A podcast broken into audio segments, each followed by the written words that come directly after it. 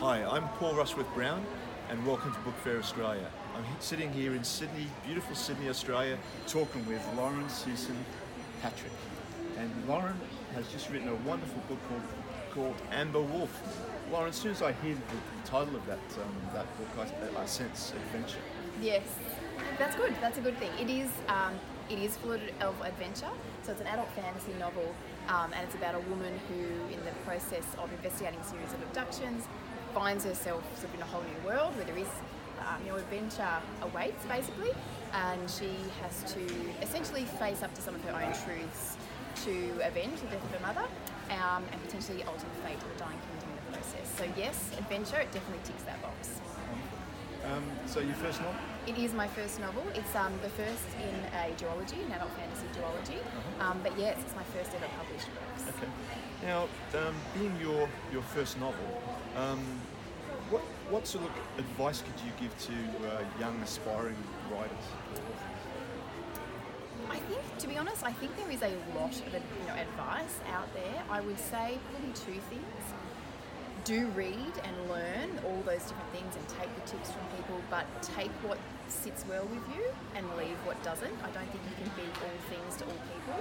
Um, so that would be my first piece of advice. The second would be really to write what you love. I think it's a, a hard, hard slog if you're not getting some personal enjoyment out of it Yeah. as well. Yeah. I, believe me, I, I, Yeah. I, I understand.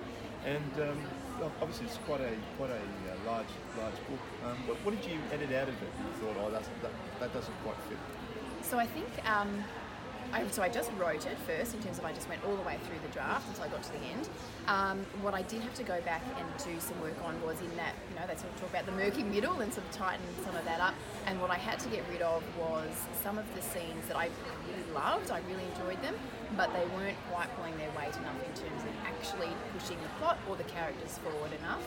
Um, and I had to, to cull those out. I even actually, there's a saying, you probably know, kill your darlings. I had to buy myself a t shirt that says kill your darlings just to remind myself that some things just have to go. So I took those out. Okay. Do you think that um, a, an author can be successful if they don't feel emotions strong?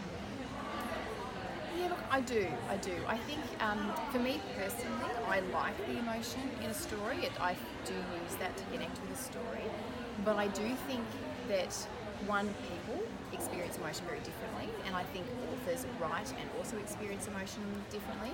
And I think providing that there is, um, you know, that there's something in there that grabs the attention of a reader and keeps them engaged with the character, um, whether that's high emotion or low emotion, yes, I do believe that somebody can do that. Um, I know, you know, being a being an author personally, um, you know, it costs a, a huge amount of, of money to market and that type of thing. What do you think is the best amount, uh, best money that you've ever spent being an author? Uh, that's a very easy one actually for me. So the cover design, um, which I obviously had input into, but I can't claim that I was clever enough to create it all by myself, um, and editors. Um, particularly, I think.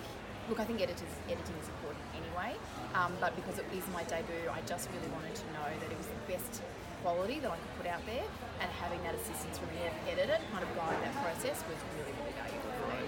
Great. And uh, being your first uh, novel, did your family support you? They are, yeah, Yeah. very much so. Um, very much so. My kids love it. They're not old enough to read it yet. I promise them when they're 18 they can read it. Um, but they're very, very supportive, as are my parents and my partner. So. It takes a lot, a lot of time, it? It does take a lot of time. especially you know, of like the, having a family to, to, to look after and, and uh, you know, slogging it out in front of a computer to, um, and, uh, and of course research, that's actually an enormous amount. Yeah, yeah, absolutely, absolutely. So it is. A, it's quite a nice thing, I think. Um, something for me that was really powerful for them was actually that um, you know they can see you chasing your dreams. I was really hesitant to start that at first. You know, you have this sort of thing a bit sometimes as a parent about.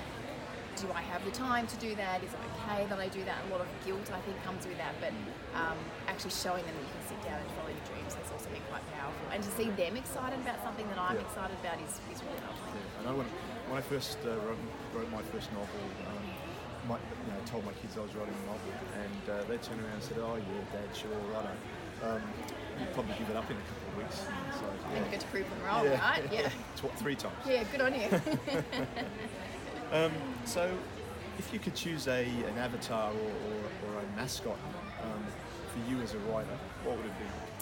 Uh, look, actually, that's a, a really good question. Another easy one, which is good. Uh, it would be a wolf. I think for me uh, personally, there's just been something about a wolf that I just have really loved growing up. There is obviously a wolf theme in this one. Um, and my kids now, even though they're seeing the TV, a, hey, mummy, there's another wolf, look at that. Um, so yes, definitely a wolf. Any twists and turns? Yes, there are actually. You won't talk yes. too- no, too I won't talk too much about them. Um, but yes, there are definitely some unexpected twists in there. Um, I'm trying to think, how do I do that without any spoilers? But yes. Um, Let's just leave it there. I'll leave it there. Yeah, leave it there. I'll keep my Um, mouth shut. So, Lauren, it's been a pleasure talking to you, and um, I hope everything goes really well for your novel and the wolf. And um, enjoy the rest of the weekend at Book Fair Australia. Thank you for having me.